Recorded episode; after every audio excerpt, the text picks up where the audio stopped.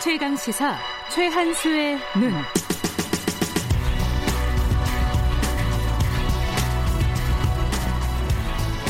네, 매주 월요일 경제 이슈에 대해 통찰력을 공유해 보는 시간입니다. 최한수의 눈 오늘도 경북대 경제통상학부 최한수 교수 연결돼 있습니다. 안녕하세요.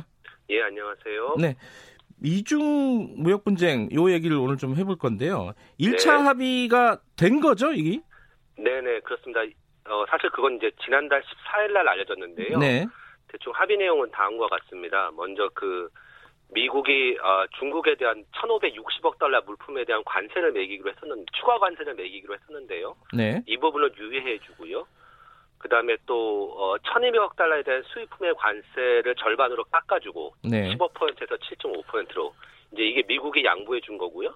대신 중국은 앞으로 2년 동안 미국 제품을 연 1,000억 달러씩 2,000억 달러를 추가 구매하기로 음. 약속했거든요. 네. 네, 이 중에서 한 농수산품이 약 한 800억 달러 정도 되고요. 예, 이게 대충 1차 무역 합의의 내용입니다. 이게, 이게 1차 합의라 그러면은 뭐 완성된 건 아니라는 뜻이잖아요. 그죠? 아, 일단 첫 번째는요. 예. 아직 1단계 협상 내용이 다 공개된 게 아닙니다. 아하. 아, 왜냐면 협정서 자체가 공개되지 않고 이거는 이제 사인한 다음에 결정되는 건데. 예, 사인이 15일이라 그러니까요. 예. 예, 예. 근데 이제 그 내용 중에 뭐가 있냐면 어, 미국이 이제 물품 구매 외에 중국 시장의 개방과 구조 계획을 꾸준하게 요구해 왔어요. 네. 예컨대 미국 기업의 지적재산권을 보호해달라든가, 네. 그다음에 또 미국 기업이 중국에 들어갔을 때 강제로 기술 이전을 해줘야 됩니다. 중국 기업한테 네. 이런 관행을 개선해달라든가, 그다음에 외환 시장을 개방하든가, 그다음에 국가 보조금, 어, 국영 기업에 대한 보조금을 금지해달라 등의 구조 개혁 이슈가 있거든요. 네. 이게 합의됐는지 아직 몰라요. 아마 합의는 됐을 텐데요. 음. 예, 일단 이게 확정이 되면 1단계 딜이 끝나는 겁니다. 그래도 지금 뭐 미중 무역 전쟁이라고까지 표현을 해왔었는데 이렇게 네네. 합의가 됐다는 거는 올해 뭐 경제 뭐 국제적인 전- 경제 전망 좀 그래도 좀 나아진 거 아니냐 이런 생각도 들어요. 예, 뭐 일반적으로 시장은 그렇게 평가하고 있습니다. 왜냐하면 이제 음. 이걸 마냥 끌 수는 없잖아요. 왜냐하면 네. 트럼프 대통령도 선거를 해야 되고, 네. 따라서 어느 정도 성과를 내야 되기 때문에 본인 스스로가 1단계 딜은 하겠다. 음. 앞으로 2, 3단계, 그러니까 2단계 이상의 딜도 어, 아마 선거 이건 이후에 진행될 것 같은데요. 아하. 이건 이제 우리 경제한테는 좋은 신호죠. 어, 2, 3단계는 그럼 어떤 수준이에요?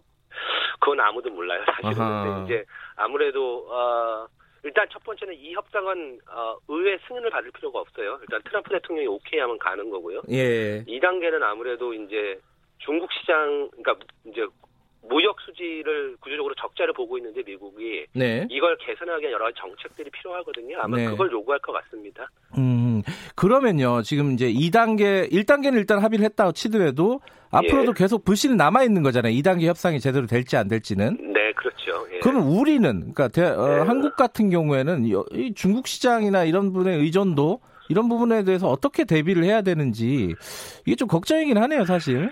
네, 맞습니다. 일단은 그 두 가지 측면이 있는데요. 네. 첫 번째는 이제 지금 무역 갈등이라는 게 미중 갈등만 있지만 네. 보다 본질적으로는 지난 한 20년 동안 세계화에 대한 불만이 누적돼 왔거든요. 아하. 그러다 보니까 이제 각국 정부에서 이른바 파퓰리즘 정부가 들어서면서 무역 협상들을 다 바꾸고 있어요. 미국뿐만 아니라 브렉시트도 마찬가지인 거죠. 음흠. 한 통계에 따르면 지난 2년 동안, 그러니까 트럼프 대통령 들 2년 동안 전세적으로 한 2,800개 정도의 새로운 반무역 조치가 만들어졌는데요. 아하. 이게 전체 무역량이 한 40% 정도의 영향을 줬다고 해요. 예. 근데 이종 미중 무역 분쟁은 한 26%고 나머지는 사실은 미국 외 다른 나라들이 일으킨 거거든요. 그러니까 네. 바꿔 말하면 미중 무역 분쟁뿐만 아니라 일종의 이제 세계화에 대한 일종의 후과인데 음흠. 이것이 이제 제가 보기엔 트레이드 흐름 자체를 바꾸고 있는 것 같아요. 그러니까 우리가 좀 더 대비를 더 많이 해야죠. 우리처럼 무역 의존도가 높은 국가들은 네. 사실 이 문제에 더 크게 노출되거든요. 네. 어, 그러면, 그러니까, 그러면 어떻게 해야 되느냐는 거잖아요. 이게 참 이게 우리 같이 방금 말씀하신 대로 어, 무역 예. 의존도가 높고 게다가 예. 중국에 대한 의존도가 굉장히 높지 않습니까 우리는 예. 예. 그러니까 이 부분을 뭐 체질을 장기적으로라도 좀 바꿀 수 있는 에. 준비를 해야 되는 건지 네, 뭐 일반적인 얘기는 있죠. 그러니까 예를 네. 들면 뭐 좀 내수 시장을 좀 더 키우고 예예 그다음에 뭐 수출 시장을 다변화하는 건 그런데 아 이게 뭐 워낙 구조적인 이슈이기 때문에 뭐라고 쉽게 말씀드리기가 좀 어려운 것 같아요. 어, 예. 그래도 좀 말씀을 해주셔야죠. 어, 그러니까 말씀하신 대로 이제 수출 예. 의존도 조금 줄이고요. 네. 다변화시키고 그래서 무역 에 대한 리스크를 우리 경제가 떠안을 때 좀 더 완화시킬 수 있는 방법들을 음. 고민해 봐야죠. 그게 음. 말씀드린 어, 수출을 다변화한다든가, 그다음에 내수장을 좀 더 키운다든가, 네, 그다음에 좀 더 기술 경쟁력을 높인다든가, 네. 예, 그리고 우리도 새로운 무역 협, 무역 협상을 다시 시작해야 되고요. 음. 네, 뭐 한 이 정도 세 가지 정도 요약될 수 있겠습니다. 그러니까 방금, 방금 말씀하셨듯이 트럼프 개인의 문제가 아니라 전 세계적인 어떤 트렌드의 변화일 수도 있다고 하셨잖아요. 예, 예, 그렇게 보는 것 같습니다. 예. 이게 그러면 언제까지 이런 트렌드가 계속될 것인가?